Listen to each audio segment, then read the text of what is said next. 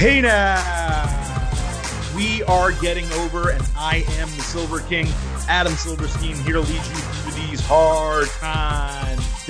With your weekly WWE edition of your favorite professional wrestling podcast. That's right, the Silver King is back to break down everything that happened over the last few days on WWE SmackDown and WWE Raw. And folks, a lot happened over the last couple days. WWE is just coming out of the SummerSlam payback back to back, the return of Roman Reigns, the injection of Paul Heyman into that storyline, a huge shakeup across almost every title division in the entire company, well, at least the main title divisions in the company. And we are going to have to break all of that down for you today. It's been a wild last three weeks of professional wrestling. I mentioned SummerSlam and Payback. All Out from AEW was this past Saturday, and boy, oh boy, was that controversial. If you have not heard it yet, there is AEW All Out instant analysis waiting for you in our stream to listen to. Anyway, let's get to talking about WWE. Normally, I go on this whole long intro, lots of banter back and forth with Chris Vannini, my co host today. You can follow him on Twitter at Chris Vannini. But neither of us have all the time in the world for today's show. So the time that we do have, we want to dedicate to talking about WWE. So very quickly before we get to that, be sure to follow me, the Silver King, on Twitter at Silverstein Adam. But more importantly, follow our show at Getting Overcast. And do not forget to head on over to Apple Podcasts and leave us that five star rating and review whenever you're done. Every single rating and review helps the show grow. And in case you are a first time listener, I don't say this very often. Make sure you subscribe to the podcast. We are available on literally every podcast platform that is out there. So hit that subscribe button, subscribe to Getting Over, and listen to us in your ear holes every couple of days. So with that, we are going to jump into talking WWE. And the way we do that on Tuesdays is by entering the main event. So, Chris, I know uh, didn't really get to you there in the opening. Welcome to the show. Uh, this was a week filled basically to the brim with controversy, with um, I don't know, just big picture topics from WWE for us to discuss. It was, and uh, make sure vintage Chris Vannini. We got to push that out. Yeah, there. we got to get it out there to the masses. Uh, it's going to be on T-shirts. It's going to be on everything. Don't worry about that. Yeah, no, there was so much wrestling and so much interesting wrestling going on while college football started. So I was half of mine there, half of mine on wrestling. I had to go back and watch a lot of this wrestling because I saw so many interesting things happen. I had to go figure out what was going on. And uh, yeah, we have a lot to talk about. We do. And let's just get into it honestly because we could go on and on. I one thing we'll also mention at some point on today's show is WWE's decree, for lack of a better term, about what superstars can do with their Twitches and cameos and YouTubes. I'll, I'll, find some time to talk about that. Maybe we'll hit it at the very end of the show. I do feel like it's something that got really blown out of proportion. I mentioned it on Twitter. I think a lot of people ended up sharing that tweet, so thank you for that. Um, but we'll we'll get to that topic. But I want to get into wrestling. I, I want to talk about what happened over the last few days on television. And the main topic, the number one thing on everyone's lips, is Roman Reigns and Paul Heyman. The first time we really get to see them to got to see them together in a substantial way where there was some meat on the bone to chew. So I want to talk about the superficial stuff first, get that out of the way and then we can talk everything else. From a look and entrance standpoint, they kept that big dog like logo, you know, in the background, but they changed Roman's augmented reality from a barking dog to him like standing with his crotch like shoved outwards into our faces. and somehow that was an improvement over the barking dog. So I guess thumbs up on that. They kept the music. And while I was against that, I did want them to change it. It actually kind of works as a heel theme. So, in that regard, I guess I'm okay with them keeping the music. The look is strong, though we've yet to see a scenario where we would know whether he's wearing the vest or not. So far, it's been black pants, kind of combat pants esque, but I don't remember seeing gloves, and he's wearing a t shirt. So at least he seems to be a little bit more real in that regard. But I think as long as they take that vest out of the equation, ultimately, ultimately with this heel Roman Reigns, we're gonna be okay. So from a super, superficial standpoint, Chris, I'm gonna say so far so good. Yeah, you know, I, I think it was it might have been the payback show. I, I said he's in that stage where he was Anakin Skywalker who turned to the dark side but was not yet Darth Vader, and that there were going to be some slow transitions into some other things. We're we're still kind of getting there. I agree on the theme. It it always has been more of a heel theme, so I, I think that that's fine as well.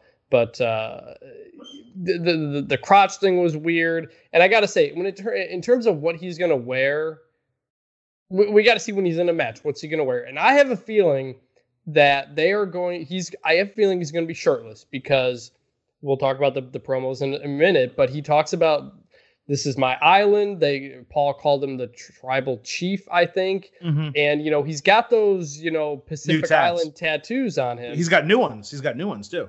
Yeah. So yeah. once, so so so I, I feel like once he has a big match, big moment, he'll be shirtless. You'll see all that stuff. It'll play into what they seem to be kind of aiming where to go with his character and how we kind of view him. I think it made sense for him to have the shirt on when he had the, I guess, debut match or the, his return match, the triple threat where he won the title, because you're running in, right? You're running in, you're supposed to cause wreck everyone and leave. That was the goal. Um, and he successfully did that. So why are you removing your shirt in that scenario? So that's okay. And there hasn't really been another reason. But yeah, when we get him in a situation where he has a formal match where the bell rings, it's going to be curious to see what they do. Because if this guy is just going to show up in the vest and he's the exact same looking guy, but he's a heel, then they're just not pulling that trigger and doing the full rotation towards heel that they really need to be doing. So let's hope that's not the case. Let's hope they um, they understand what this guy has. I mean, from a superficial standpoint, he's a built like this guy's an Adonis, right? He should be showing off his body as a professional wrestler and looking intimidating to these other guys. And the vest protector to me, initially when it was in the Shield, it was fine because it was their gimmick. But once the Shield ended, it oh, didn't make sense. It's like, why does this guy need this protection when he's supposed to be a badass? Why, and why does he get it? when other people don't. I mean, there's two people that have worn vests like that in the history of wrestling: Roman Reigns and D'Lo Brown. yeah. And D'Lo Brown at least had a frog splash finisher where you, it kind of came into play a little bit. So I've just never really understood it. But okay, that's the super. And, and, and, and, and remember, we got shirtless Roman Reigns in Hobbs and Shaw. Oh yeah, I mean, you saw this kind of major motion picture, and you're like, uh, holy shit, you know? Yeah. Yeah. So okay, for the look so so far, a temporary. All right, now let's move on to the rest. Uh, enjoyed Paul Heyman's promo immensely. Thought it was a really nice mix of work and shoot about Heyman being cast aside, you know, in real life by WWE as an executive director, and the same thing happening to Reigns, despite him fighting through illness to over deliver for WWE and its fans. It was a nice twist that Heyman broke kayfabe and went after the idea of the fiend or a monster being champion and how stupid that is for a company like WWE while mentioning that Reigns reached out to him and not the other way around. I also liked that Reigns then grabbed the mic from Heyman and is not standing there being silent like Brock Lesnar was. I think people forget Brock's not an incredible promo, but when he speaks, he does a very good job. Mm-hmm. Reigns is better than Lesnar. Now, Reigns wasn't great, obviously, but ever since that feud with Cena, which was largely a sink or swim moment for him on the mic, he's been stronger than not when given the opportunity to speak. And it doesn't seem like they're really scripting him. So he can work the mic just fine these days. And as a cocky and arrogant heel, it works for me that you have Heyman kind of setting it up and then Reigns coming in at the end and knocking it down. Yeah, I I, I like that um, Paul was whispering when he was doing a lot of his promo, not doing the complete opposite he does with Brock. He wasn't going to come in and be the ladies and gentlemen, I'm you know mm-hmm. I'm the advocate and be loud. No, he's going to be quiet and calm and, and, and, and kind of a, a, quiet confidence uh, setting up around Roman Reigns. So that all worked. There was again a problem I, with the audio. You know, the Thunderdome audio. It, it, it sounded like Paul Heyman was talking in the middle of a crowd, like a crowded street or something. It's just mm-hmm. you can hear people talking around him. That's not again they need to turn that down when promos are going on because when there are fans there, it's quiet when there's a promo. You don't need those fans making noise when someone's doing a promo. It's very, very distracting. Um, other than that, I, I thought it was fine. It, like in terms of the explanation from Roman, I mean, basically he's kind of done dealing with people's crap and he's just gonna do what he wants now. So I, I, I think that's fine. I, I, think it made sense that the idea that Roman reached out to him. Uh, so it, it it was it was fine. There was no like massive why Roman why explanation type of thing. Um, because again, he was technically kind of going up against two heels, so you so you can't really do that as well. I, I, I didn't like Heyman saying it's dumb for a company to have a monster or a fiend as the as the champion. We know it's we know the fiend is like a weird thing like in real life, so we don't need Paul Heyman kind of telling us that. I they've really leaned into that. I mean, even when Roman was calling him a clown with a mask or something after uh after SummerSlam, I think so not a fan, not a big fan of how they're kind of referring to Bray here, but maybe I'm being a little bit nitpicky. Yeah, I mean, I think uh, personally, I think you are because it, there's still plenty of runway for the Fiend and for Braun Strowman, and I think while we are, or while I praised it, and maybe you had an issue with it in the moment, it's going to be forgotten about. Like you're, people are not going to harp on the fact sure. that the Fiend and Strowman. But but the the other thing is, I, I just don't want it. To, I just don't want it to keep going because it's not like people would tell the Undertaker he was fake, you know. no, but but the thing like is, but the thing is, it's very true, and it and it goes back to what we said on the podcast, um, or what I've said multiple times on this show, which is that the Fiend doesn't need a title. There are certain people who don't need titles. Brock Lesnar doesn't need a title. The Fiend, Braun Strowman, and Goldberg. Those guys don't need titles, and the Fiend, by putting him in that title match with Seth Rollins at Hell in a Cell, they permanently changed the course of that character in a way that it didn't need to be changed. Yes. They made a title something that he sought when his entire character was based off of revenge. So because of that, to me, it's just it, it was always stupid for him to do that. Now, do you need to call it out and say, well, the fiend being a representation of your company is stupid? I can see your argument there, but in reality, it is stupid. So that's why I like the Heyman promo so much. Is it was a work shoot. It did mix kayfabe and reality and spoke a lot of truths about things that happened while simultaneously keeping them in a storyline realm. And that and that's what I appreciated about it. And that's what Paul does maybe better than anyone. He knows that thin line and knows when to push and knows when to step over and pull back. And he was really successful doing it. But I loved that interaction in the ring. I also loved the interactions backstage with Jey Uso because it made a ton of sense for the character. I was a little bit dismayed at first when Reigns like brushed him off, only to see him in the number one contendership match later with Reigns only being mildly interested in his success. And the reason why is because an actual Samoan dynasty, Samoan bloodline storyline with the Usos aligning with Reigns for more than those occasional six man tag matches where it's necessary and he needs that backup. That is something that's insanely interesting. And with Jey Uso still healthy, you can kind of start them working together a little bit. Then when Jimmy comes back, you have them officially turn heel with Reigns. And now you have a heel group on SmackDown and you find someone else to add. I forgot who it was that came on screen. If it was like Sean Maluta or like, I, I, I forgot who it was but there was a couple other Samoans that are working out at the Performance Center. You add them in, and now you have a faction with Roman Reigns as a heel leader and Paul Heyman as the mouthpiece, and, and you have something that's really exciting. So initially, I was just a little bothered that he brushed Jey off in that regard, but then he gets him in that number one contendership match. We'll talk about that entire match momentarily and, and what happened. But he gets him in the number one contend- contender match, and I'm like, I'm intrigued by this. Like this is some pretty good booking. Yeah, and if you if you want a um a Samoan stable or group, uh you could throw Samoa Joe in there.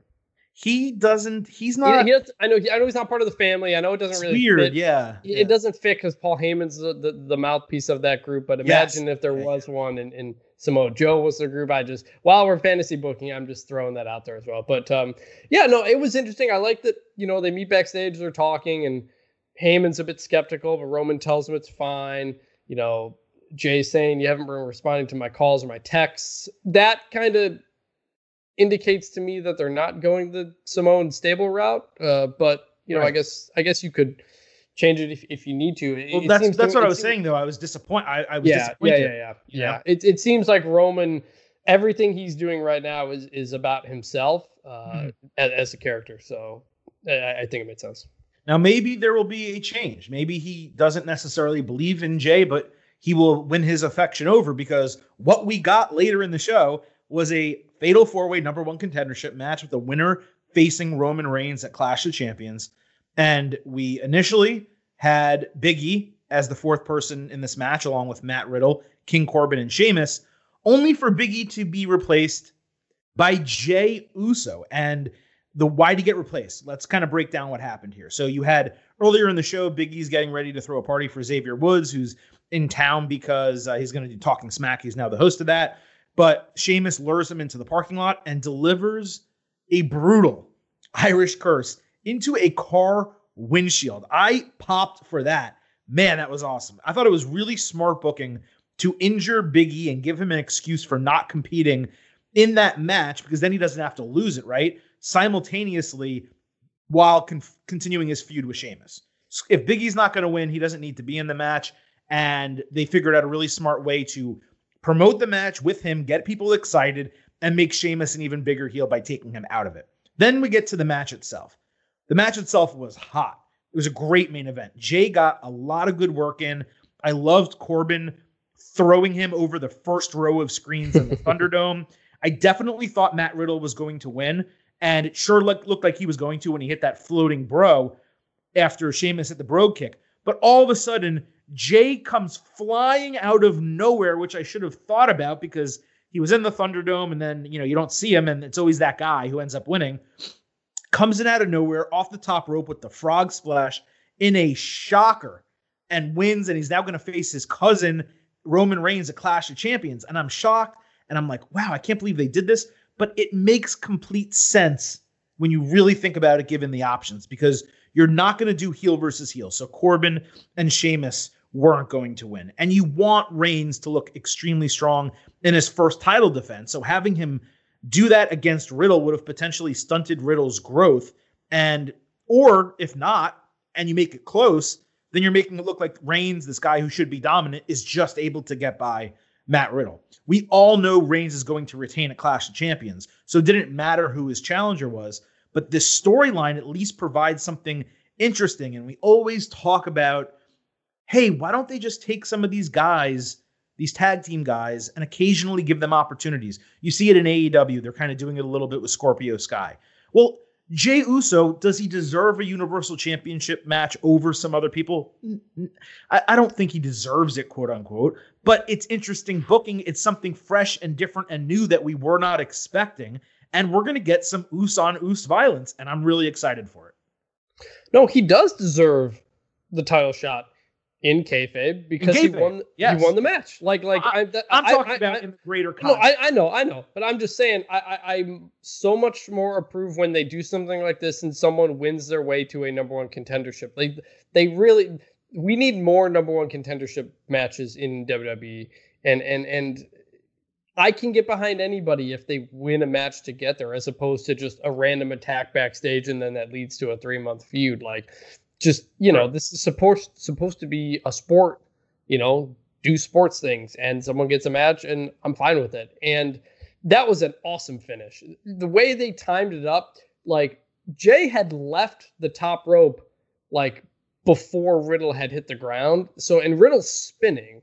So he has to hit the ground and be on his back and flat by the time Jey lands on him. Uh, that was extremely well executed out of nowhere. Awesome finish. Uh, match was fun. And, and, going back to the Big E stuff, um, it was disappointing because you, you you want we want Big E to win. We want Big E to be in that match and win that match. And now you know he he won't be in it, uh, and it you know creates some heat on on, on Sheamus for that. And man, they have really been going after cars these I know. in the pandemic era. There have been so many people thrown onto cars, cars destroyed, uh, whatever. That that appears to be the uh, the weapon of choice uh, in the pandemic era of WWE. So uh, yeah, it, it was well. It was again, it was a something SmackDown has done well. It was a story kind of generally told throughout the night through various things. It, it took us on a journey from start to end. Very well done, and I have absolutely no problem with Jey winning, and, and I'm excited to see how the match goes. Yeah, I mean, to that point, think about what we just talked about. We talked about multiple backstage segments, an in-ring promo, and a match, all just in one main event topic, right? And and that is it's a two-hour show. This storyline probably took up 45 minutes of a two-hour show. And when you look at Raw, just by comparison, and yeah, they did that too. They did weave some storylines through the show, but you see a lot of repetition and a lot of stuff that just, especially on this past Monday night, didn't need to be in the show. They could have saved for next week. They could have gotten other people. Mustafa Ali, where the hell are you? Oh, you're on main event still. Um, getting these people on the show. But then you look at SmackDown and you're like, they have plenty of people they're not using, but they figured out a way to tell a incredible story over 45 minutes with well, how many people? Roman Reigns, Paul Heyman, Jey Uso, Big E, Matt Riddle, King Corbin, and Sheamus. Like six or seven people all involved in a singular storyline over the course of, of a night. And it was expert level. That's expert level booking. It's as good as it gets, right? And I just I thought they did a great job. Now that was not the only big storyline that took place over a significant amount of time on SmackDown this past Friday because we did have a rematch for the women's tag team championship with Sasha, Banks, and Bayley trying to get their titles back against Shayna Baszler and Nia Jax, who won the titles at Payback. And this was quite an effort again from WWE. There was a really nice touch before the match began, referring to Baszler tapping Banks out three times in a row during the backstage interview. And I like that there were no teases in it because they were focused as a team and they they were trying to get ready to go for this match. This was a good match overall. I like the dual swings into the barricade early. We saw consistently good action throughout. Banks going knee first into the ring post was smart because it made her look gutsy while simultaneously showing that Baszler's absolutely ruthless going after her knees. Banks sold it like a total G, and it was clear she was being booked throughout the entire match as an underdog face. I also loved the finish with Jax hitting a double crossbody and pinning both of them. This was some good, really good booking once again, even better than the pay per view match, I think. And yes, you can continuously say that Nia Jax, you know, is a weak link, but in a tag team match with four women, three of whom are really good, all at different types of things, some of those flaws are being hidden. So I thought the pay per view finish was better, but I thought this TV match was better. And we're going to talk about everything else that happened afterward. But in terms of the match itself, in terms of Shayna Baszler and Nia Jax retaining, I thought this worked exceedingly well. Yeah, I, I, I mean, I guess nothing to really add. It, it was, it made sense why they did it. Um, I'm not a big fan of, you know, rematch type things right off the bat, but you know, it was pretty clear where we needed to get and and how to get us there. Um, the finish with Nia going off the rope and, and crossboding both of them was. Uh, those are the kind of things you kind of hold your breath on when when when Yeah. Jax does, and you hope everybody's okay. And it seemed like it worked out, worked out, and the Sasha knee thing also helps set up what came next and gives us a reason to maybe uh, write Sasha off for a bit. Yeah, I mean everything was done extremely well, and certainly by the time this match ended, you kind of felt like something was coming. I didn't expect it to happen in the moment, but whenever WWE lingers just a little bit longer than they otherwise would have, right? Like you know, hey, you know, you're gonna get 15 seconds, 20 seconds post match reaction, then they're gonna go to a backstage segment. But whenever it's a little bit longer, you know, they're either they're trying to tell you something is gonna happen in the future, or hey, keep watching because something's going to happen right now. And that's what happened. Uh, I think this entire time we expected Sasha Banks to kind of lose her cool at her friend not really being a true friend in Bayley, but that's not what they did. Uh, they decided to turn Bayley ex- extra heel. That's the only way I can explain it. Like doubling down on Bayley being a heel piece of shit. as opposed to having Banks make a face turn. I don't know that it was the decision I would have made. I probably would have booked it the other way with Banks finally breaking after getting sick of being treated poorly. Maybe after Bayley tapped quickly to lose the rematch or something because she didn't care about the women's tag team titles as much as she did her SmackDown Women's Championship. But just because I wouldn't book it that way doesn't mean it was wrong and it doesn't mean it wasn't good because this was exceedingly well done. Bayley's attack on someone who was her former best friend to the level that she attacked her was brutal. I mean, Bayley absolutely kicked the shit out of Sasha Banks outside of the ring, inside of the ring. She took out her injured knees. She hit her finisher and then snapped her freaking neck in a chair. This is yeah. as brutal of a beatdown as a woman has ever given another woman in WWE. I think it needed to explode that way. And I just expected it coming from the other way. But like I said, just because it was counter to my expectation doesn't make it bad. Uh, this was fantastic. Yeah, no, I, I it was vicious and brutal, just just like you said, very well done. And I think it accomplished several things. One, you don't want the moment where Sasha fights back at Bayley. You want to hope to maybe have a crowd for that moment. Um, so you save that. You you beat her up here. You injure her so she can stay off for a few weeks. Whatever you want to do. Push. You know, we all wanted Sasha Bayley to be a WrestleMania thing, but just the way the calendar was working, the way the, the crowd situation is, it just really wasn't gonna happen. So you, you, but you can still try to buy some time, and I think that's what they're to try to do here. Um, maybe it's a Survivor Series, maybe it's a Hell in a Cell. Um, it wasn't going to be Clash of Champions, so you know we'll see where this goes a few weeks from now, maybe. But hope, hopefully, you know we don't get Sasha returning after one week or anything like that, because you really got to sell what they did there. So I, I think it was, I think it was well executed. I think they have a plan uh, down the road, and and I yeah, just another thing that was very well executed on SmackDown. Well, I do think she's going to be on SmackDown Friday to address it. Now that doesn't mean she's going to be there in person. I hope it's via satellite with her in a neck brace, like in her apartment or something like that, right? But I, I think that there is some type of addressing of the Sasha Banks situation that's going to happen on Friday. I'm going to address that the time off thing that you that you talked about. Before I do though, I want to kind of point out why this was so good. Because you have to remember, everyone knew a turn was going to come, right? You knew something was going to happen. So if you're WWE, the question you ask yourself is how do you make it impactful given people are expecting it? And to what I was saying a moment ago, you do the opposite of the expectation, Bayley attacking instead of Sasha. And then number two, you make it memorable. And this succeeded because it made Bayley an even bigger heel, more obsessed with her title. And Sasha now on the other side has a pure, fair, incontrovertible reasoning to go full face mm-hmm. when this feud kind of blows up, you know, even further. And as you pointed out, this also gives the rivalry some much needed air because this match needs to happen at a major show. So now you have Sasha Banks out of action for about a month, let's say, or maybe longer. When she comes back, what happens? So they have a couple options. Number one, if they do decide to do an Evolution pay per view this year, because as of today, they do not have a pay per view announced for October.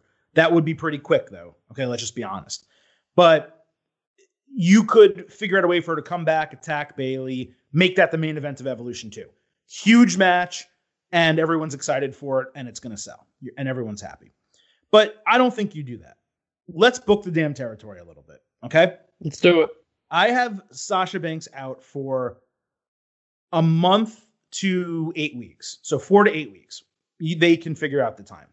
When she comes back, she attacks Bayley, beats the crap out of her.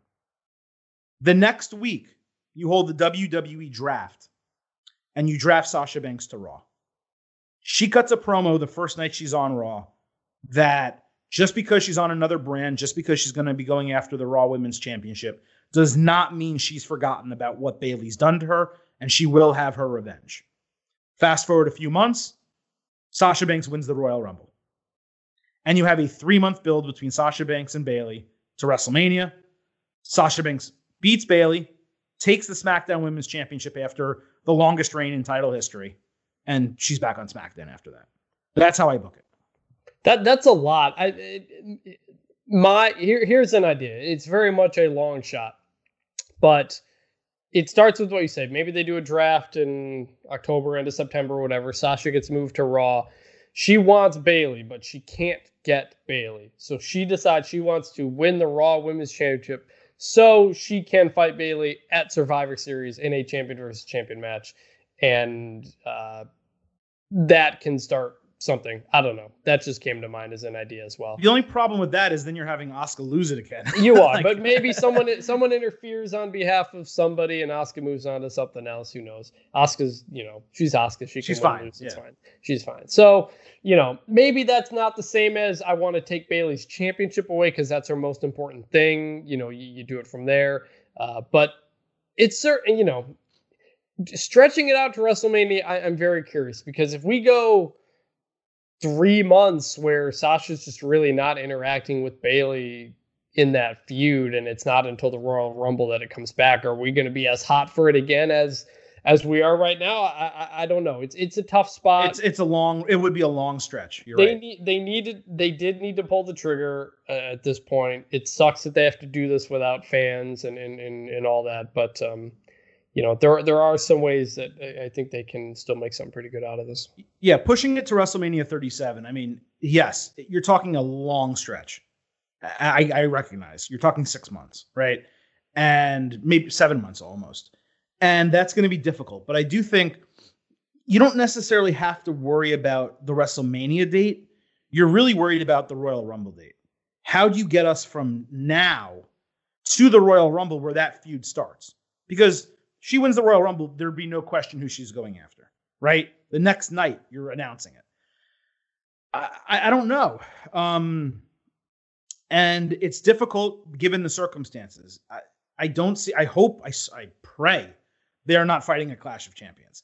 Uh, I also pray that they're not fighting at Survivor Series because while I do not think the feud actually needs the title, a title versus title match almost it's almost superficial. It almost blows it off as something less important than it otherwise would be, which is a blood feud.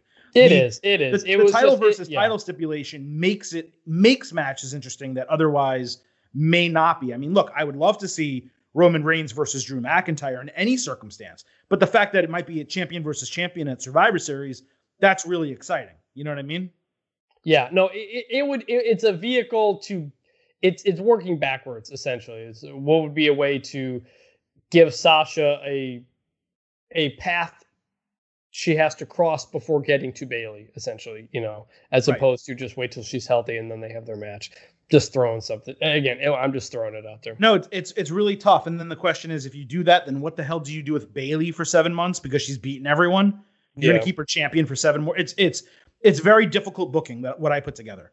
Um, maybe you ever lose the title and then she wins it back at the Royal Rumble or something like that. Maybe you do something where Sasha fights Bayley at the Royal Rumble, so she works her way to that match, loses because Bayley cheats, then she enters the Royal Rumble, wins the Royal Rumble, and beats Bayley. There's a million different ways you can do it, but at this point, when you consider the pay per views that are coming up, you want them at a big show, and they don't have a big show left. So unless their goal maybe is to have it at Hell in a Cell, and do Bayley versus Sasha Banks and Hell in a Cell, that I can buy.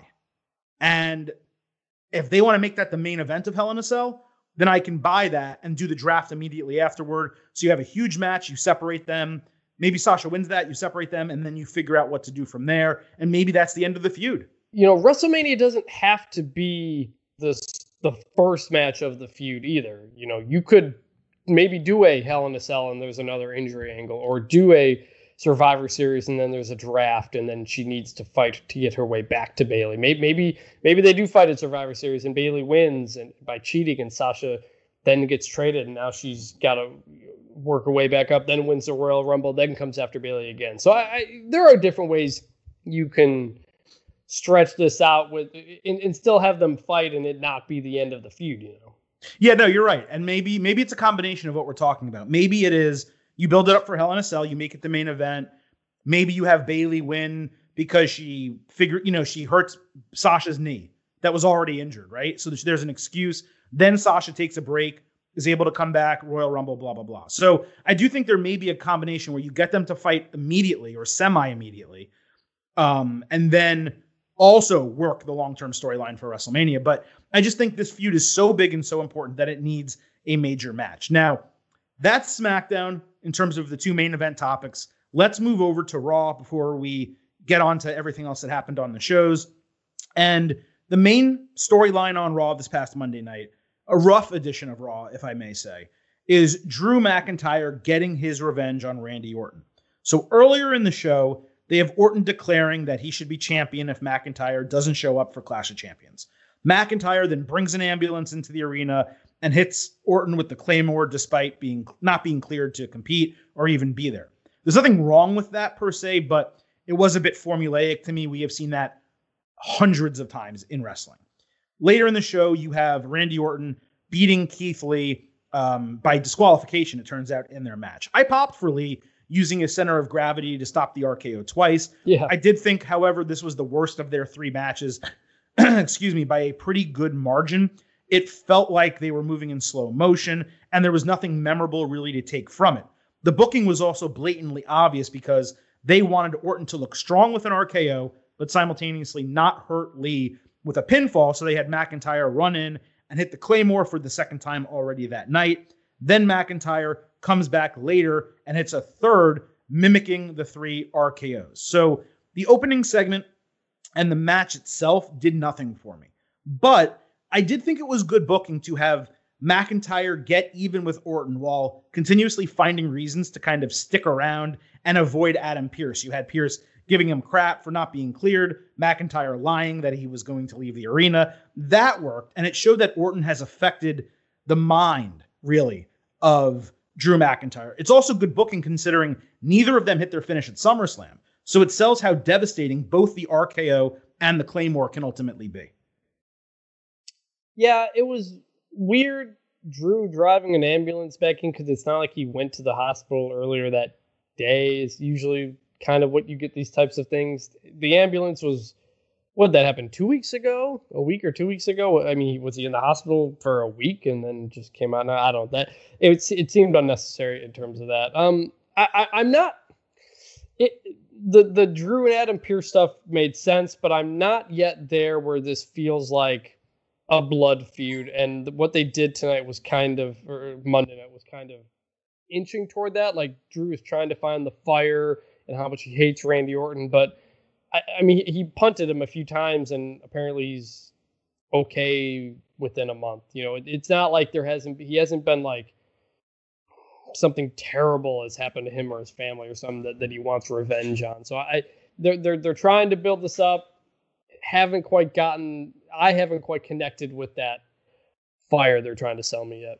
You know, I'll disagree with that. I do feel the heat in the feud. I, I feel like McIntyre hates Orton, Orton hates McIntyre enough. Where I have an issue is the way Keith Lee was utilized. That that was my biggest problem on Monday night. And I mean, look, I'm not going to call anyone out individually. You guys know it because you probably have seen it online there's someone out there prominently questioning whether Keith Lee has already been ruined three weeks into his main roster run in WWE. Mm-hmm.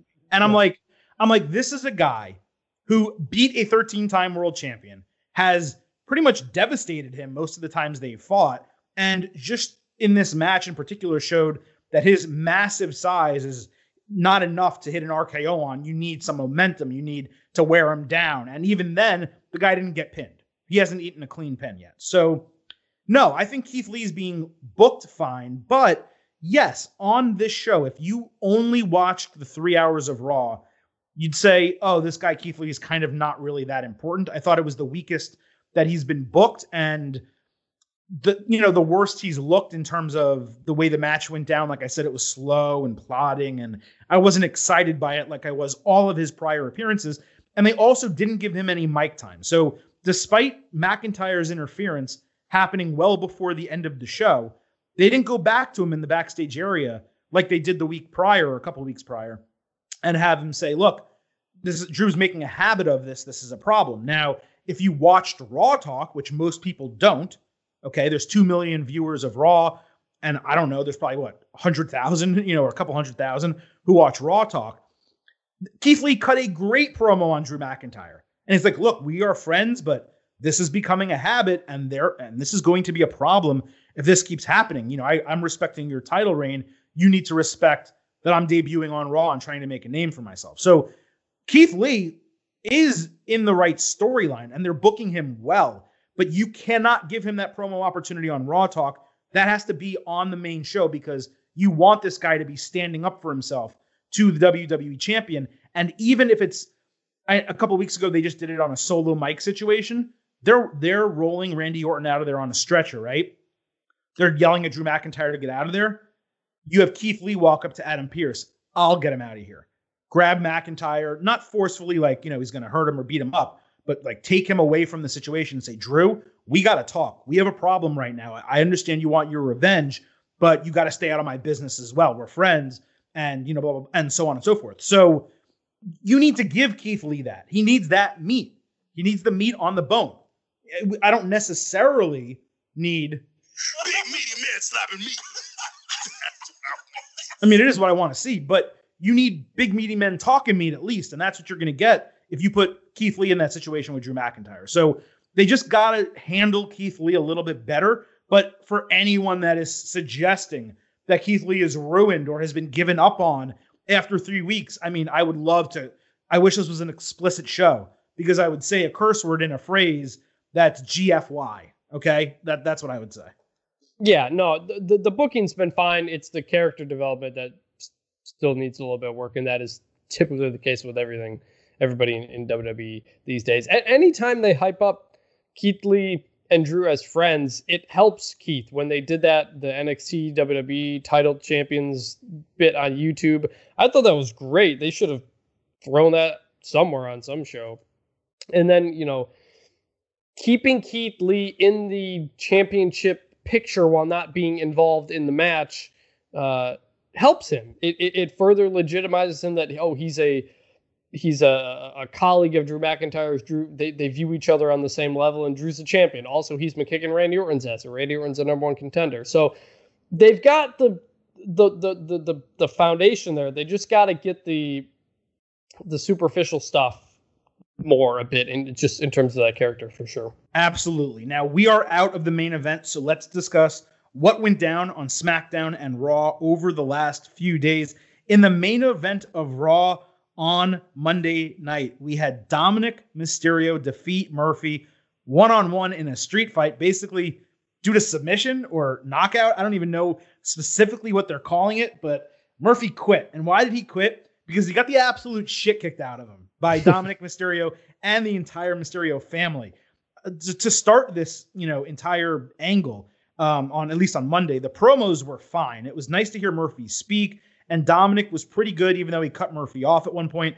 I did think it was pretty funny that Murphy was like, "I'm going to end your career," and Dominik's basically like, "Okay, I'm going to end your life." I was like, "Okay, so you're not going to let him breathe anymore?" Okay, that's interesting, Dominik. You're getting pretty, uh, pretty hardcore out there. Uh, the whole family coming out for the entrance with kendo sticks. That popped me. And Dominik's crossbody off the Thunderdome was absolutely ridiculous. That was such an awesome move. This match did get slower after that until Dominik hit that absolutely incredible sliding sunset flip power bomb that Rey Mysterio does, driving Murphy into the table propped up at ringside. Murphy made Dominik looked like an absolute stud in this match. That guy sold his freaking ass off for a 23 year old kid.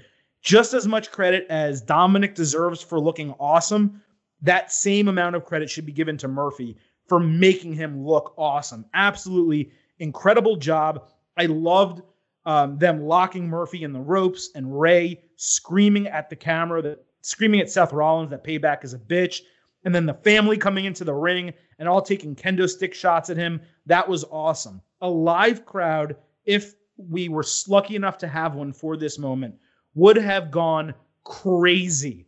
This is the type of moment and the type of booking we want you want to talk talk about like let sending fans home happy. The only way they would have been happier is, if, is if this happened to Seth Rollins. They would have gone nuts for this. They also figured out a way to have Dominik win without pinning Murphy. So anyone who thinks Murphy was buried because a couple women who are not wrestlers hit him with kendo sticks, it's wrong. He was selling. This was awesome. Murphy was awesome. Dominik was awesome. And despite me really not liking Raw on Monday night, this main event was awesome.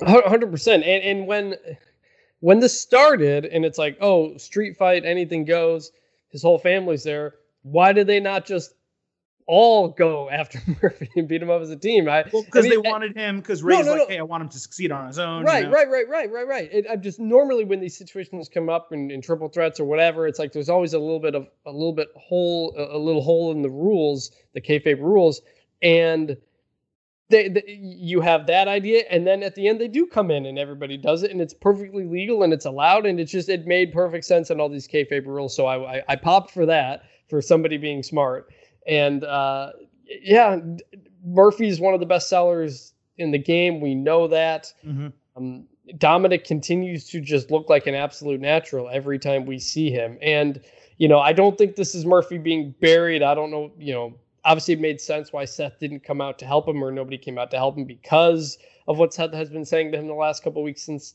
SummerSlam or Payback or whatever it was. So all of this made sense. I would love to see Murphy kind of take that Dolph Ziggler role at some point of, you know, he this is the guy who's going to make someone look like a million bucks you know that that's what Ziggler's done forever, and Ziggler's obviously better on the mic and is a former world champion and stuff like that. But Murphy could be that guy, and I think you're right. He absolutely deserves a lot of credit for what he did as well in that match. I mean, this this is a Murphy podcast. This is a Buddy Murphy podcast. It has been since day one. I don't think we've really discussed him, but I I think he has the the ceiling of a main eventer. He he's yeah. that good in the ring. He's good on the mic when given the opportunity. He's still young in terms of his time in WWE and on Raw. So it's fine. They've been involving him frequently. My concern here is he just really got his ass kicked. So next yeah. week, does he reunite with Seth? Does Seth kind of take an injured guy again under his wing? Is Seth the worst stable leader of all time, considering Austin Theory's back on NXT? AOP got fired, and now he lost Murphy in the stable that we were so excited about. Now doesn't exist you know, what are they going to do with this storyline? But I did think that it was smart because Rey is unable to wrestle and his timetable is a little bit up in the air. I have the feeling in my head we're going to get Seth Rollins versus Rey Mysterio at Hell in a Cell. And I have a feeling that Rey Mysterio is going to win that match and that'll finally be the end of it. But they needed something to kind of give a little bit of a break. And you know what? If next week, if we don't see Dominik or Rey or, or Seth, I'm okay with it. You know, I think that's fine. I don't know that they'll do that because Raw right now seems to be repetition central, where we get the same stuff every week. And we're going to talk about that momentarily. But I don't know. I'm, I'm excited for Dominik's future. Murphy, I think, deserves big time opportunities. I would love to see him in the mid card title picture on either brand. And I'm just really curious with where they're going to go with Seth Rollins now because the match that needs to happen is Rey Mysterio, Seth Rollins blow off, and there's now a lot of time left. And I don't know how they're going to get to that. And I don't know what's going to happen with Murphy, whether he's now going to go by the land of Mustafa Ali and get forgotten about, or whether he's going to rejoin with Seth and and Rollins will kind of take the injured bird and and rehab him and heal him again, and maybe turn him into something even greater than he was. So that is what I'm interested to see about this feud. Another big feud developing on Raw is Kevin Owens against Aleister Black. And they announced the match for the show about a couple hours before Raw began. And I did not notice in the advertisement that they were advertising it for Raw Underground. When I saw that, I was iffy because on one hand, I said, you know, it would be exciting, but they're not going to do it right. And I just have a feeling it's going to be bad. I think they actually exceeded my expectations here. I like that at the very beginning when Owens entered Raw Underground, they didn't forget the feud with Shane McMahon when they showed them together. when I, it, some people uh, said on on Twitter that it was strange that Owens was look sorry that McMahon was looking for Owens when he had already welcomed in, him in there.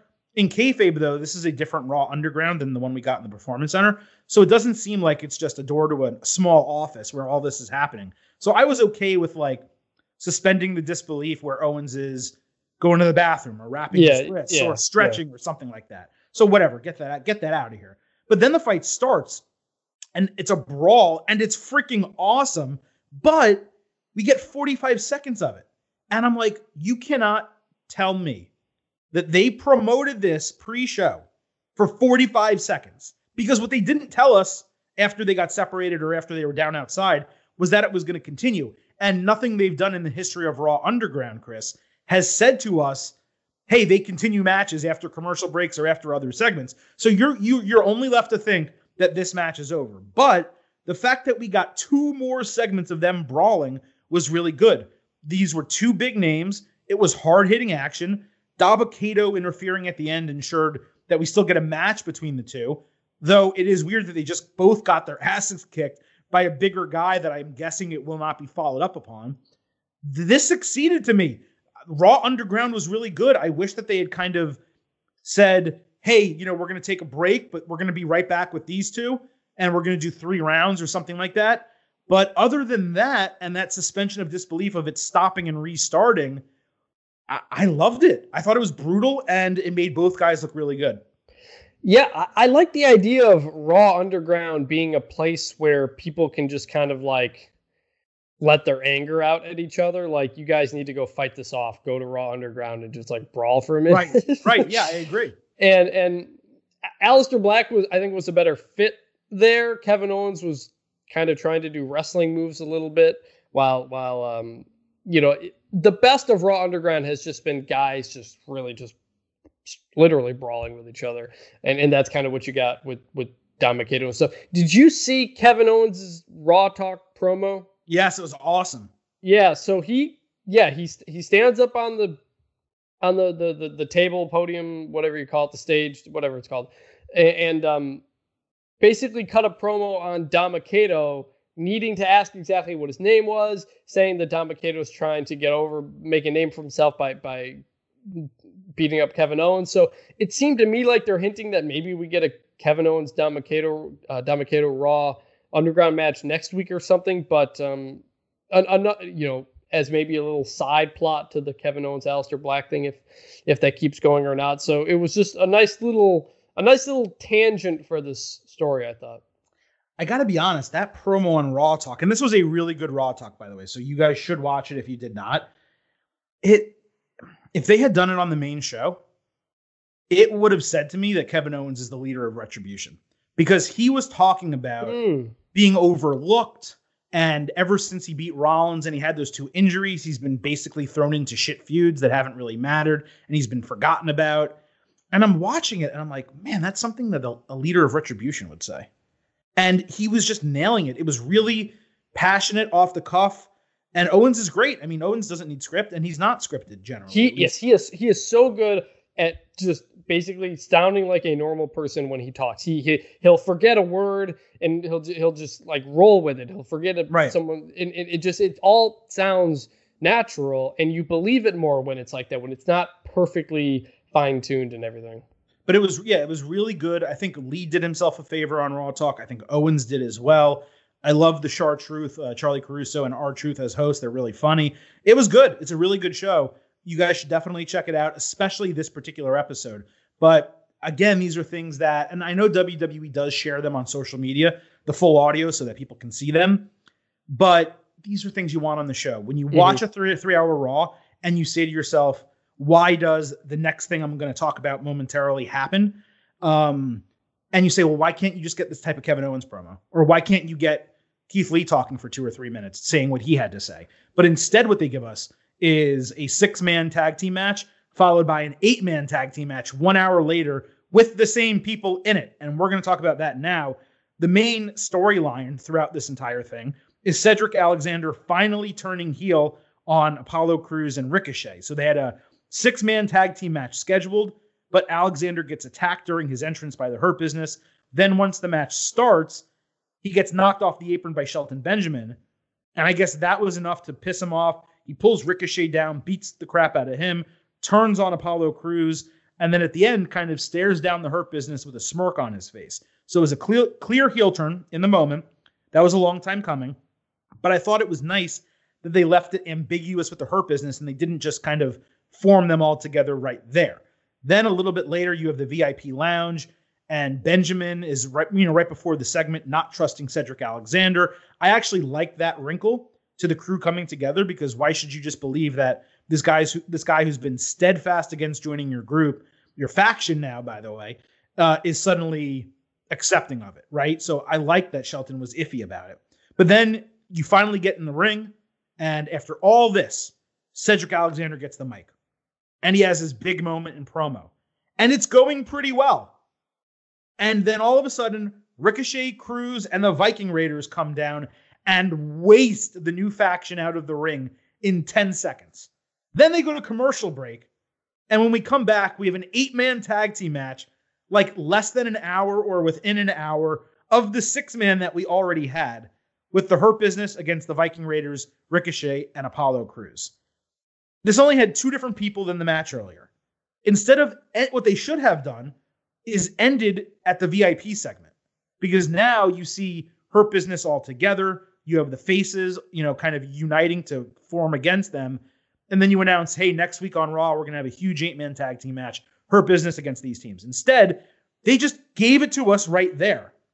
I don't know why you wait, why you don't wait. Let it breathe. Let us wonder about Cedric Alexander if it's going to work together whatever. This match ends up being nothing special. Ivar gets hurt, seemed like he had a stinger.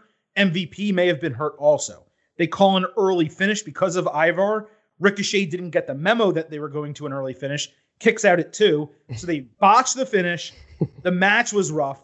The storyline sucked. Cedric turning was okay. This was an absolute mess. And again, when you have good quality content like promos from Keith Lee and Kevin Owens that can happen on Raw Talk, but you give me this crap for multiple segments over the course of Raw, and it's a repetitive storyline that they've been telling for like four, five months, four months, three months, four months at this point, three months, three months at this point. I'm just, I'm so done with it. I like the Hurt Business. I like Apollo Crews. I like all of these people, but I'm done. I want different people fighting each other. I want different feuds. They need to change this up. First, we need to throw up the faction siren or something because we have ourselves a we faction, have a faction. Yes, and that official. is worth celebrating. Official four people plus is a faction. I like that they had a T-shirt ready and they gave it to him. I'm a big fan mm-hmm. of the give yep. someone a T-shirt when they join your group bit of pro wrestling. Uh, I like that MVP was bouncing up and down when Cedric Alexander turned and had this giddy look on his face. Uh, but yeah, this was like three weeks of story in one in one episode, and if it had if they had not botched the end, I, I would have said, hey, maybe they clearly have a plan and they're going to move forward, and they're trying to just fit all this in and move on. Uh, but now, if we're, if we're going to keep doing Hurt Business versus Apollo Crews stuff, going into I don't know Clash of Champions or something, if I mean Bobby Lashley's going to have to defend that belt, I, I guess maybe maybe it's Apollo Crews again. I don't know. We'll have to figure that out. But you know, I, there was a lot of this I liked. Some of it I didn't. I'm 100% with you. Just like the Mysterio Seth Rollins feud, that we need to move on to something else. It, it, it's good that Cedric did this. I guess you know they they needed to address what happened. Maybe they're trying to move past it now with what they did on Monday. I, I, I don't know. I, I do need it to move on. I like the Hurt Business when they were in control of Raw Underground for like a week or two, a little bit that one time, and they're kind of just bouncing all over the place. So figure out what to do with the Hurt Business that's not feuding with Apollo Crews because I really like them. Yeah, it's weird. It's like they're a faction, and they're really strong. So ideally, Lashley should be going back after Drew McIntyre, but now Lashley's the United States champion. So, and there's no other, there's no one else on Raw now that has been established as a potential challenger for the mid card title other than Apollo Crews. Like you have plenty of people. Okay. You have obviously Rollins is a heel, but I'm, I'm just saying, let's just say you have Rollins and Aleister Black and Kevin Owens and Mustafa Ali, you know, exists. There's there's so Dolph Ziggler is there. There's so many people who can Andrade who can challenge for a mid card title, but no one's going after it. There's no number one contendership matches. It's just the same thing week after week. And at least with the Rey Mysterio situation, at least with that, it progressed into Dominik wrestling. So yeah. there was something that changed. They were a tag team. Dominik wrestled. Murphy's kind of on the outs now with Rollins. It's going somewhere. Yes, technically this storyline is developing as well. Cedric did turn. Yes, Apollo did lose the title, but it's it's not interesting. It's not exciting. I, I like Apollo. I like that Cedric Alexander turned, but is that going to do business? No. It, it's a nice you know subplot, but I just don't know what they're doing, and and it was really disappointing to see them, like I said, and like you said, shove two or three weeks of storylines into a single show. I say two weeks because they could have done the six man in the VIP lounge, and then they could have done the eight man next week. But I don't need three segments of this every single week. Give me one. That's fine. Start utilizing other people who aren't on TV. Build up your tag team division. Um, get some of the other women on TV. Like, just do anything else. Make a tag team out of this. Like, have have Cedric Alexander and Shel Benjamin go for the tag belts. Like they want all the gold. Right. something. Like I- am okay with getting multiple segments of MVP on my screen. He has been one of, of my absolute. Yes. He has been one yes. of the best people on Raw during this whole pandemic thing. Whenever he's on the mic, I am paying attention. Uh, just let them do something different now, well, or, or, or, more, or more. Maybe, maybe maybe Lashley and Apollo do feud, but also the Hurt Business is, is going for the tag belts or something like that. Right. Like have them do a lot of stuff because there's a lot of potential for this group. Don't shoehorn them into just a ton of more Ricochet and and, and Apollo stuff. No, that's exactly right. It, the whole point of having a faction is that they are entertaining and good and can be involved in multiple things but they need to be involved in multiple things. They need to not have a singular focus. They need to have a varied focus. And you're right. The tag team titles and the mid card title is a really good start. Then, if Lashley ends up losing the mid card title, you have him go after the main event title. That's how you do it. And instead, they're just they're they're they're treading water every single week. The other thing that's interesting, and we will talk about them later, so I don't mean to bring it up now, but it looks like we're going to have two heel factions on one show with no face factions. So that's going to be interesting. How do you deal with that when you don't have a lot of faces on Raw to begin with? How do you make that work? All of that's going to be really interesting. For a moment, let's flip over to SmackDown and talk the Firefly Funhouse, which is a very short segment, but I liked that it was a good tease to introduce a new character. They're basically telling you, hey, make sure you tune in next week. I know you guys love the Firefly Funhouse. There's going to be a new segment. Then you have Alexa Bliss later in the show. I think actually immediately after that with instead of having one or two dreadlocks in her hair, has like four or five or six. And while she's talking, you see Rambling Rabbit pop up in the background watching her. I wish this segment took place earlier in the show, but aside from that, they have managed to kind of extract Roman Reigns from the Fiend with the title and allow the Fiend to be involved in something very intriguing with a woman who we really like and kind of wanted to be involved in something a little bit juicier than just being a girl who drinks coffee or a happy go lucky or a heel who always wins. Yeah, Alexa's been great. Um, she was on talking smack afterward as well. So she's been killing it. Um, curious to see where this goes. Yes, and it's good to have Bray move into something way off the beaten path. If if if he's going to be out of the title feud now, and if they're going to do a character type of reset where he doesn't care about the title necessarily, like we talked about earlier. Uh, this is a good way to do that. Now we also had Sami Zayn, Jeff Hardy, and AJ Styles get into a brawl. You know, this was nothing really to write home about, but I thought it was a perfectly fine segment. I really liked Sami Zayn complaining about his entrance graphics yeah. and Greg Hamilton's announcement on the microphone. The Hardy and Styles brawls were kind of rushed, it seemed, but the match makes sense. It does, from a theoretical standpoint, it makes sense that Styles wants and almost deserves a rematch because Hardy won with his brace. Hardy is the champion. Zayn is back as the champion who never lost. So for them to do a triple threat match, potentially a Clash of Champions, that's a match that I think would be awesome. Those, these are three great wrestlers, and if this is the storyline that they're doing, then I'm all for it. Yeah, S- Sami is so good at uh, on the mic, and especially when Jeff Hardy's not that great on the mic. AJ's pretty good. Um, Sami can really be the kind of guy to kind of talk around this whole thing. That that whole bit where he, he's asking who's the who's running the floor today. He grabs the headphones, talks to the production truck. He's just he's just it, it, him and Kevin Owens. They're so great at just talking like normal people and sounding like how normal people would react given the situation. So we, we mentioned it whatever day it was when Sami came back. I love the idea. Hey, I never lost as, as the champion. I, I want it back. Um, thought they should do that with the cruiserweight and some of the other belts that they had those same situations for. This is a UFC type of situation where you have an interim champion and then they fight and you have a real champion. And you know, I I think it, I also think it helps.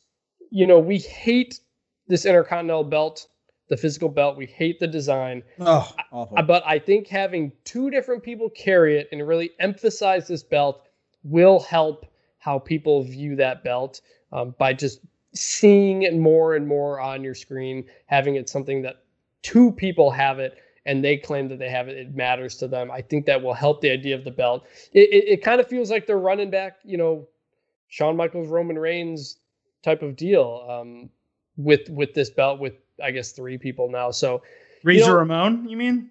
What did I say? Roman Reigns. Yeah, Razor Ramon. I'm sorry. Good lord. I'd love a Shawn Michaels Roman Reigns match. That's right.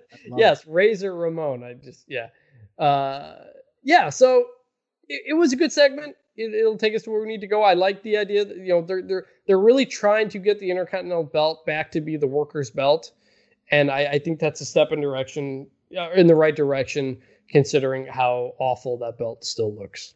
It does. It really does look awful. Now, I've been very light on the sound drops over the course of this show, but I have a feeling business is going to pick up in that regard because I want to talk about the women's wrestling matches on Raw this past Monday night. And you guys know on this show, there's no one that's been happier with the development of women's wrestling in WWE than me. But there were two segments of the three in particular that I thought were absolutely dreadful. You had Asuka and Mickie James. I don't know why I said Asuka like that, but Asuka and Mickie James beat Natalya and Lana. So before this match, they announced that Mickie James is getting a title shot against Asuka next week on television for literally no reason whatsoever. It made zero sense. I mean, I think Mickie said, Hey, Asuka, I'm going to be going after your title at some point. And yes, theoretically, Mickey James is a legend, but she's been back a couple weeks and she's done absolutely nothing. So this made zero sense. The match itself, this tag team match, I guess was okay because it told a tension story between Mickie and Asuka, which was developing their title match next week. But man, oh man, Lana is awful in the ring.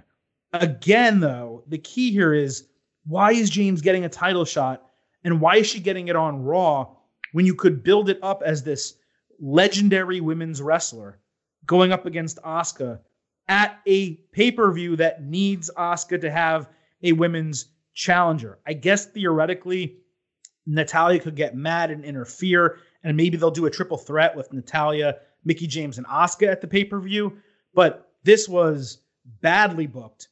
The match was bad. Of course, Asuka's always good, but I have no choice in this regard. Zero point zero, Mr. Blutarsky. Yeah, I, I, think we're gonna get to Asuka Natalya for Clash of Champions. Maybe Mickie James is in there. Maybe she's not. Maybe she's just meant to string this along a little bit. Um, yeah, it, just you know, there's there's not a lot of depth. There's no depth on the Raw women's roster, and now that the the, the tag team thing is going on, uh, there's nothing for Asuka to do. And it feels like they've just kind of been trying to string this along to get to something. I assume that's going to be Asuka versus Natalya and, and, and maybe somebody else, but it's obviously not much. And I don't expect it to be much. Yeah, like with having Sasha play such a big role, Sasha Banks in the Raw Women's storyline, and then removing her from it, it, it hurts any momentum they may have had for challenges to be built up. Liv Morgan, Ruby Riot, all these other people. They've split so many tag teams and they've created new ones. And they took two potential challenges for Asuka in Nia Jax and Shayna Baszler and thrown them into a tag team. When you're like, wait a minute, Shayna Baszler said she was going to be the number one contender. Yeah, yeah. Right? So so Yeah. they've left Asuka just dangling. Now it's not the end of the world because Asuka's a strong champion, and it's great that she is the champion and has been built extremely strong since that WWE lost Becky Lynch to, to the pregnancy. But yeah, it just feels like again treading water in the women's division, and it's disappointing. And talking about disappointing, the Peyton Royce Billie Kay match. So they're no longer allowed to be teammates. They're no longer allowed to be a tag team. But that doesn't mean they're not allowed to be friends anymore. So they're no longer partners. And now they're fighting one week after bawling their eyes out from splitting up. There was no backstage segment setting it up or anything like that. The match itself was bad. They work as a team, but they do not click whatsoever going against each other. Then Peyton hugs Billie after beating her one week after throwing her to the Wolves in Raw Underground. That didn't make sense last week. It didn't make sense this week. I- guess the point is to push Peyton Royce as a single star, but they had her first match against her partner and it wasn't very good. Let's go. Let's go two for two. Two for Tuesday. Zero point zero. Yeah, you know, the actual execution did nothing for me. I I, I kind of get the idea. I, I guess if you're not going to have these two really feud, and clearly they're going to, I guess, have them keep being friends. You know, we were a little confused after their breakup based on what Tom Phillips said, whether they were allowed to be friends or not.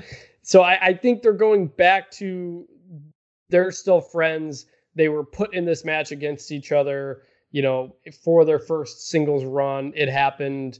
You know, they didn't want to hurt each other, they're friends, whatever. It does absolutely nothing for whatever they want to do for Peyton Royce, but maybe it was just an attempt to fix the problems at the end of last week uh, when when we were all very confused about what all this meant because that was a that was a heel move by Peyton Royce to throw her friend into Raw Underground, and I, I guess maybe they want to keep her face, and and so therefore I don't know. This felt like an attempt to just kind of rewrite what happened uh, after they broke up, or had to had to break up, I guess. Yeah, it's just it's it's confusing. It seems like it seemed like there was a plan to break them up, and maybe there is. Maybe Peyton's going to be challenging for the Raw Women's Championship sooner than we think, but it wasn't evident based on the way this has been booked the last two weeks. That it just seems rushed and and terribly done. And the women's division has been has been booked way better than that as of late. Though I guess on Raw you can say, well, hey, what did you expect considering the finishes that they gave us for those Asuka Banks matches? Why would you expect this to be any better? Maybe, but I don't know. I, I was just disappointed. Um, I was really disappointed in this. On moving back to SmackDown, we had Heavy Machinery defeat Miz and Morrison. I thought it was a fine, quick match, nothing to get excited about. I definitely prefer the Vader bomb that Otis did as the finisher, as opposed to just ending it with the stupid caterpillar elbow. That's a move that they can give a really good name to. You know, as a tag team, I think they have the compactor as a finish. You can figure out a heavy machinery construction type of name to give a Vader bomb for Otis. Um, and I think that would be great. As far as Morrison stealing the Money in the Bank briefcase, at first I thought it was really silly and stupid because it doesn't just him stealing it doesn't mean that he's gonna be able to cash it in. But it was pretty decent, all things considered, from a comedy standpoint, because on SmackDown they paid it off immediately. And they showed exactly what I begged them to do last week when we talked about WWE, which is that Otis is now going to carry the lunch pail instead of the co- instead of the briefcase. The briefcase was filled with snacks and office supplies and whatever, and the lunch pail has his money in the bank contract. So it was a very smart way to show that switch. I love that he's now carrying the lunch pail. I don't really have a lot of positive sound drops. I keep saying that. I will add them to the show. Let's go with this. This is such good shit. That was really good shit. I liked it. No, and, and yeah, as soon as he steals it, Morrison steals the briefcase. You're like, well, that's not how this works. And then they immediately, when they go back, they immediately address it. And Miz says to him, he goes, you know, you're not Mr. Money in the Bank just because you stole the briefcase. and you know, I I thought the Miz and Morrison humor has been kind of hit and miss because they're they're different kinds of funny. I think Morrison's been great. I still want to see some sort of singles run out of him. He he, he I, I really enjoyed him pretty much anything he's been uh, doing. So yeah, it was a funny little bit. It gets us to the money in the briefcase. uh, uh, or money in the lunchbox uh, type of thing. So yeah, it, it was it was it was funny. I, I have to give him credit. It was funny, and that was I, I imagine that's kind of all the purpose was. I had largely been out of Morrison and his comedy, but the last I think two or three weeks, I'm back. Like ever since that backstage segment where Sonya Deville attacked Mandy Rose, and they cut that promo and Heavy Machinery was was right there. Ever since then, I've been exceedingly enjoying the Miz Morrison and Heavy Machinery storyline. So yeah, Mor- Mor- Morrison's funny as like a as like a dumb funny. Yes, Miz, Miz yes. is like a mean funny. Yes, They're, they're Exactly. different kinds, and so when we got to highlight this Morrison being dumb type of thing, that was pretty funny. both of them being smart and doing things together doesn't work for me. No, Morrison no. being dumb is like a dumb, like pretty boy type of you know guy that works for me totally. Yeah. Like a dumb jock almost type of type of deal. Um, dumb model actually, like a Zoolander type of character that works for me with Morrison. Uh, we also just to cover all our bases. They did the quick women's vignette with the Louboutin heels and the fur coat. It was nothing special. I don't think it's Mandy Rose. A lot of people were speculating that. I happen to think it's either Vanessa Borne or Chelsea Green. I don't know which one. I don't know if you have anything to say about it, but always like little teases, quick vignettes. I hope that is the sign of things to come and they keep kind of building it slowly, a little bit, a little bit. And then after maybe Clash of Champions, we get another woman debuting on the roster. Yes, and I don't want to be spoiled on whatever this is. Anytime there's surprises, there's always we always figure out who it is, and I'd rather just be surprised whenever it happens. Yeah, you know what? I want to be also. I want to be surprised on this as well. And uh, a couple more things before we get out of here. Staying with the women. So they decided uh, during Raw to announce they were going to have a couple two-on-one handicap matches with the Riot Squad going head-to-head with Shayna Baszler and then going head-to-head with Nia Jax. And immediately the pessimist in me took over. Okay, I'm just going to admit it. I said I cannot believe the only established women's tag team they actually still have across both brands. They're going to feed to the individual members of the women's tag team champions. I was pissed. I was like, I this is so stupid. I can't believe they're doing it. Well, shut my mouth, okay? Because this was way better than I expected. There was a lot of stuff on Raw I didn't like. I mentioned it. You guys heard about the other women's matches. I really liked this, okay? I come in thinking that we're going to see the champions roll them two on one and absolutely destroy them. Nope. What do we get? We get Liv Morgan pinning Shayna Baszler. Huge. She's only the fifth woman in WWE slash NXT to beat Baszler clean. Liv Morgan. So, okay, thumbs up on that. And then you have them going up against Nia Jax. And you're trying to think, all right, so they're going to have Jax win. Nope, they don't do that either. They turn off all the lights and they have Retribution show up. Now, we'll talk about Retribution momentarily, immediately, actually, after this.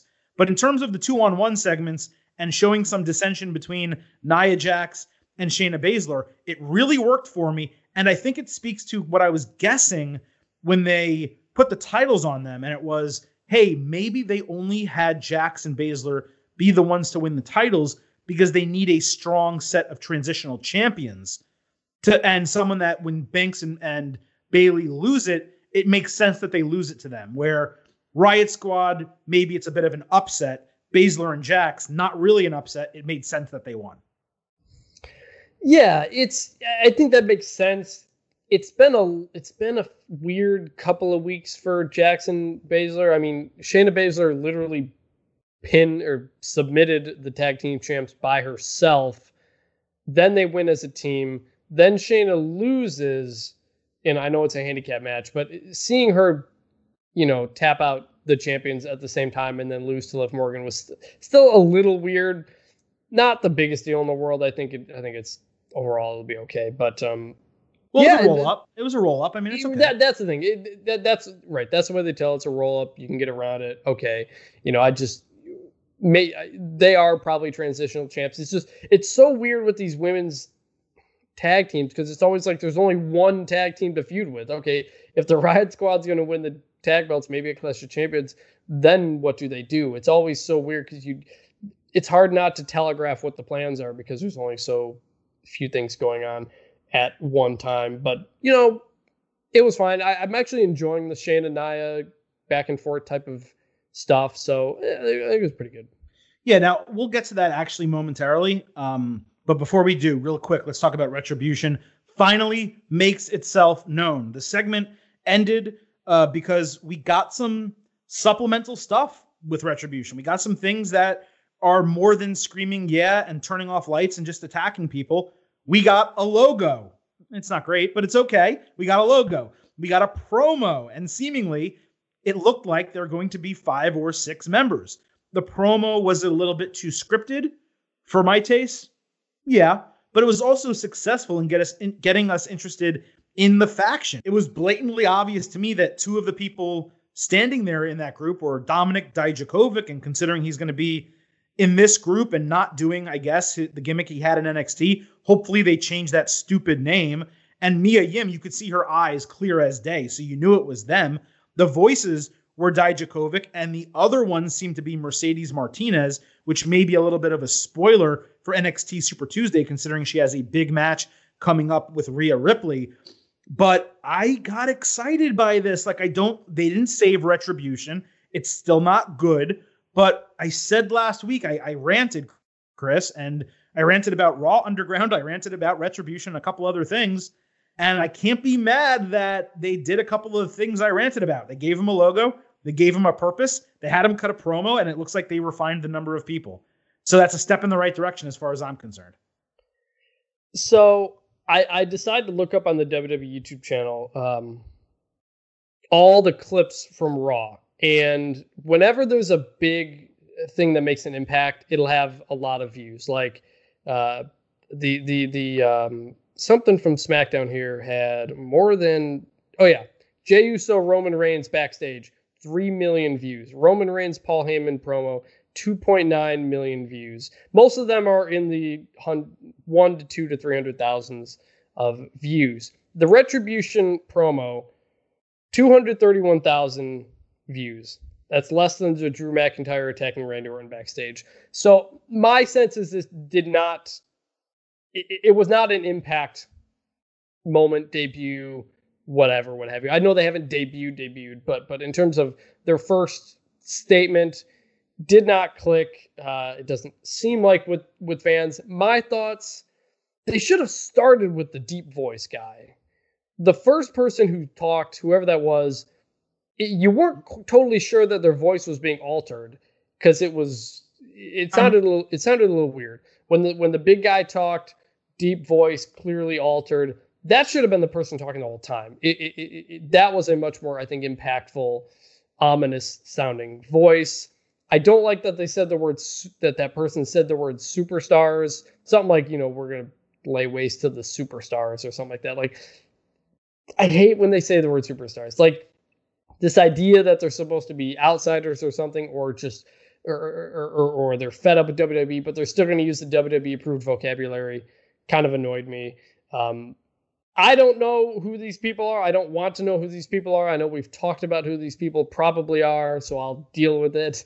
Uh, as someone who only periodically watches NXT, uh, I, I, think that helps. And as this promo was going on, I kind of fantasy booked in my head what if these were five people who had been fired back in four months ago or whenever that was, and they wanted retribution for that, kind of like the, the Drake Maverick uh, angle type thing. I thought that would have been cool. Other than that, I don't really know where Retribution is going to go. I, I, guess they'll be upset that they were in NXT and they want to be on the main roster. You're going to kind of have to address that if if this is the angle they're going to take that they have that they got scraps from WWE and they want more. Uh, we, we'll have to see, but. I was not as interested in this as, as apparently you were. Well, no, it's for me. It was the promo was scripted but it felt like it was an angle of they're here and they don't really care what anyone thinks. They don't care about what the internet has to say about them. It seems like it's almost a little bit of a work shoot in that regard. And as far as who's in it, like I said, I mean, I, I would be absolutely floored if it's not Dijakovic and Mia Yim. Like I saw them you know, under those masks. I know what they look like. Like superior. I mean, it, it, it is always possible that they were just bodies filling time. Yes, there were there were moments when there were like ten of these people. That's true, but it I've seen them multiple times now, and including in the promo. So them two, I'm pretty sure of. And the woman had an accent, and it sounded a hell of a lot like Mercedes Martinez. So I think I think I have three of the five. I think the other guy, one of the other tall guy, is Dio Maddin. That's four. So then you're really like, who are the one or two other people? At least that's how it is in my brain. So I'm not excited about it from a standpoint that I think it was good or that I think it's changed it on a dime and all of a sudden retribution's going to be awesome. But I am excited that it's at least moving forward in some degree and we might get some type of resolution finally where we can see rather than wonder is this going to be a total failure like it seems or can they pull it out of their ass we're closer to finding that out so that's the only thing that's getting me excited that it's developing whereas other storylines are stuck in the mud this seems to at least be going somewhere yeah i mean it, it, it finally is something after a couple of weeks of nothing. I also think it's incredibly weird that that these people are now basically raw exclusive. right, right. And and and they're using the word superstars. I don't know. Maybe maybe maybe SmackDown can announce that like they've secured the best security in the world and they know retribution will never be coming back to SmackDown or something. Yeah, I, I, mean, I don't know. it is it, a better fit. It is a better fit on Raw due to the type of show it is, due to Raw Underground the fact that it's three hours, so there's more time for them to exist. But it is weird that they're show exclusive after they were not, and we're doing most of their destruction on SmackDown. Yeah, they were better on SmackDown. They were they were better on SmackDown. Uh, but in terms of the word superstars, and I've heard other people say that as well as you, this is what I'm going to say. In the promo, that may have been like from a sarcastic standpoint, like mm. you're a superstars type of deal, and maybe it wasn't delivered properly. But yes, if it wasn't, then a group coming in from quote unquote the outside to disrupt things, calling people superstars. It's stupid. Yes, you're 100% right. They should not be stuck to the WWE vernacular um, if they're supposed to be an anarchist group. It, that doesn't make any sense. So I will give you that one. I did want to finish up here talking about the tag team picture, men and women, both brands. But a, I thought a microcosm of it was what happened Monday night. You had the Street Profits defeat Andrade and Angel Garza in what I think was a non title match. It boggled my mind that last week the feud was still going on. Then this week to see it still going on, I just couldn't believe it. I was rolling my eyes. I was like, but why the was, hell are they doing this? And and there was correct me if I'm wrong, I didn't see Demi Burnett this time. No Demi Burnett on the entire show. And guess guess what happened? Angel Garza was involved in something bad. Ivar got hurt. So maybe they need her. Maybe she's like some some magical person who keeps everyone together. But I rolled my eyes at this. I kept thinking, okay, fine, they're going to use this to break up Andrade and Garza, but they never break them up.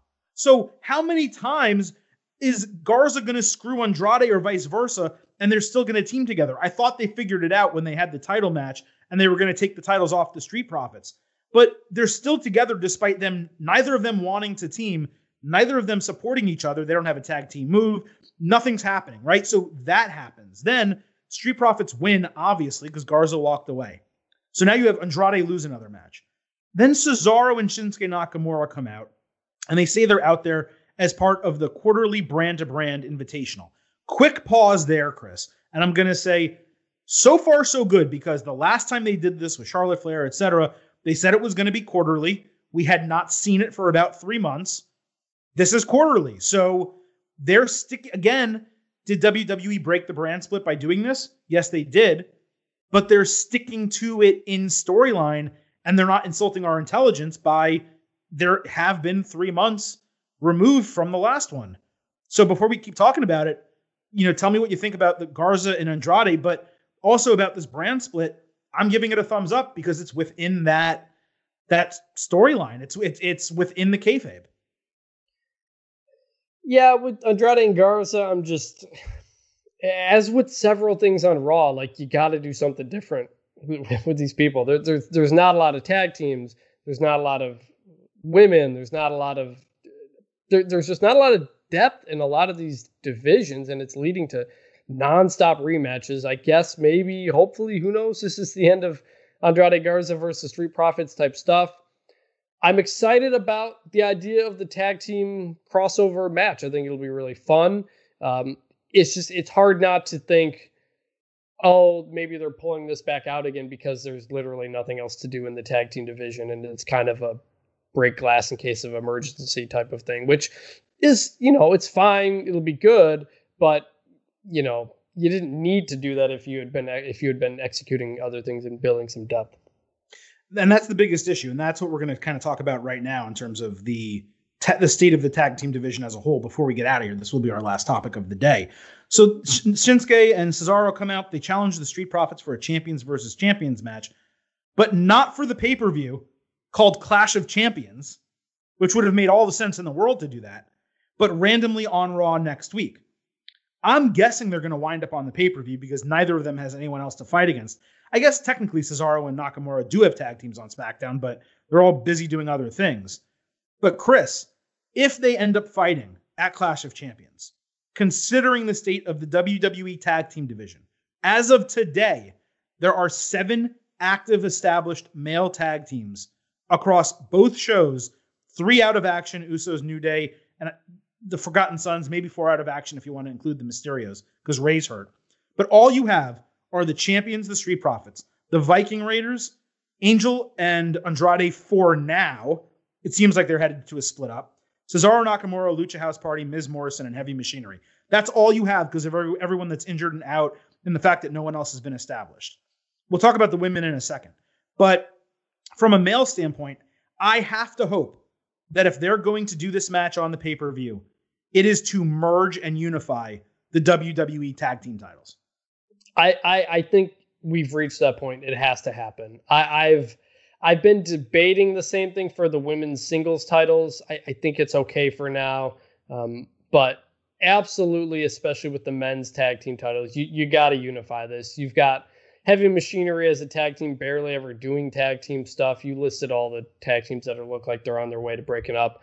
I, I think you have to unify them, whether that means one team holds all four belts for the time being until things get back to normal and they can split it back up again or you have a you go back to the the pennies the black belts with the oh god no penny. no never. I, I hate this tag i hate hate hate hate hate this tag team belt design. We we we, we trash the intercontinental belt a lot. We really got to talk about how god awful these tag team belts have been and have been for a very long time.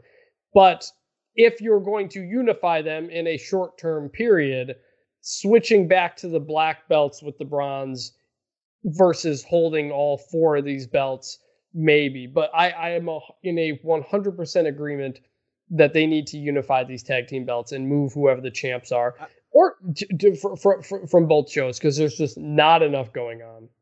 I never want to see those bronze titles again. Now, if you want to give me the black strap with the silver plate that you already have, I'm fine with that. I can do that. I, I mean, I wouldn't like that either. It would certainly be a step up, though. You know what I would really like? I'd like a male version of the women's tag team championship in it with a black strap and bigger and maybe the design slightly different. But because you know you have the every other title almost has a like the the main roster titles, the WWE Universal, Raw Women's, and SmackDown Women's. Those are all versions of themselves. I think it'd be cool to do the same thing. But the Raw, the, the sorry, the Women's Tag Team Championship the way it moves between brands, it in kayfabe gives flexibility to the roster. Yep. And it allows people to try to become contenders on both shows with those tag teams switching back and forth. And it, it's worked out pretty well because that division is so small. It's even smaller than the men's, obviously. The men's is so small now that A, it's a necessity. B, I don't want it to be temporary because while you have your brand split, the primary need for that is for the singles male and female. For the tag teams, the idea that the, the team can go back and forth, it creates an exception within the kayfabe rule of the brand split, and it allows for some diversity on the shows, some things that you're not going to expect to see, title changes, matches, contenders, etc. So I want them to merge the titles. I want them to make it permanent. And if that is the end result of this, then I'm okay with them giving away the first match of these on Raw but they need to do it at Clash of Champions, and they do need to merge the titles. On that note, quickly about the Smack, the uh, I keep saying SmackDown, on the women's tag team championships. As of today, there are four active women's tag teams because they split up Bayley and Sasha Banks, and they split up the Iconics, both of them last week. You have Baszler and Jax, who are the champions temporarily. You have the Riot Squad, which, in my opinion, is, is the only remaining definite, legit tag team. Alexa Bliss and Cross, who seems like are going to split again, even though they've been an established team. And then Natalya and Lana, who are established, but really have no business contending for the titles. So the women's tag team picture that it looked like they were building and it was getting pretty strong, that's been torn apart. The men's tag team picture is a shell of its former self, which wasn't even good to start. Don't even get me started about the NXT tag team picture. We're just in a really rough time for tag teams in WWE, even rougher than it normally is. And I think step one, Chris, is unifying these men's titles. Yeah, obviously they're working with limited people to wrestlers at this time, but you know, Carmella and Dana Brooke, they were a tag team for a little bit, right? I, I think they were in there, um, but you don't see them even on TV anymore. So, yes, you're going to have to unify some belts and move people between shows, and, and doing that allows you to get away from stuff that's like a cross-brand invitational or Sasha or I mean Charlotte having a special clause or or whatever. If you just unify it, maybe it's permanent, maybe it's not. We'll see when things get back to normal and you have a much deeper pool of people to work with. But yes, it, it, it'd be better if you have a handful of people in these divisions, especially the tag team divisions, just be able to bounce back and forth. It, it's the only thing you can do at this point, I think. I totally agree. So that is it for today's WWE edition of the Getting Over Wrestling podcast. It does, Chris, feel very good to be back to normal. I love doing the instant analysis for you guys, but man, with three pay per views in as many weeks, the Silver King was ax- absolutely, I should say, I was going to say actually exhausted, absolutely exhausted. And now I'm able to catch up on a little sleep. But NXT and AEW not making it that much easier for me because because of the NHL playoffs, we are going to have NXT Super Tuesday, where Adam Cole will fight against Finn Balor for the vacant NXT Championship. You'll also have Shayna Baszler against Mercedes Martinez in a steel cage match. And then on Wednesday, you'll have AEW Dynamite. Not much announced to this point, but it will be the show after AEW All Out, and Tony Khan has promised a surprise. So we will discuss all of that on Thursday morning. I will not be doing a special quick NXT show. I'm going to save all the energy, all the talk for Thursday morning, where we will break down what is usually the Wednesday night wars between NXT and AEW. But we are going to get out of here today. It has been a long show. Hopefully, you think it has been a great show. And if you do, please head over to Apple Podcast, leave us that five star rating and review. And do not forget to follow us at Getting Overcast on Twitter. Now, I did tell you all the DM slides would be back in today's episode. The problem is, despite you guys always sending a ton of DM slides and tweets, you didn't really do that this week. So we'll see if it comes back Thursday. But when you guys have questions, we are here to answer them. The other thing that's coming back, someone special to say goodbye.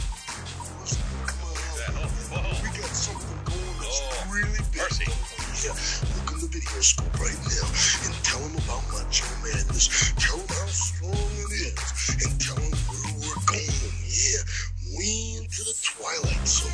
Yeah, and Hulk Hogan's got no chance, does he? No. Does anybody have a chance against the Macho Man Randy Savage? Am I the greatest wrestler, past, present, and future that ever lived? Why? Okay, now say goodbye. Goodbye. Say goodbye. Yeah, but it is wrestling is a rough sport. And I am the roughest one in the sport. I am the number one wrestler in the world today. And thank you all for listening. I will speak to you on Thursday. Bye for now.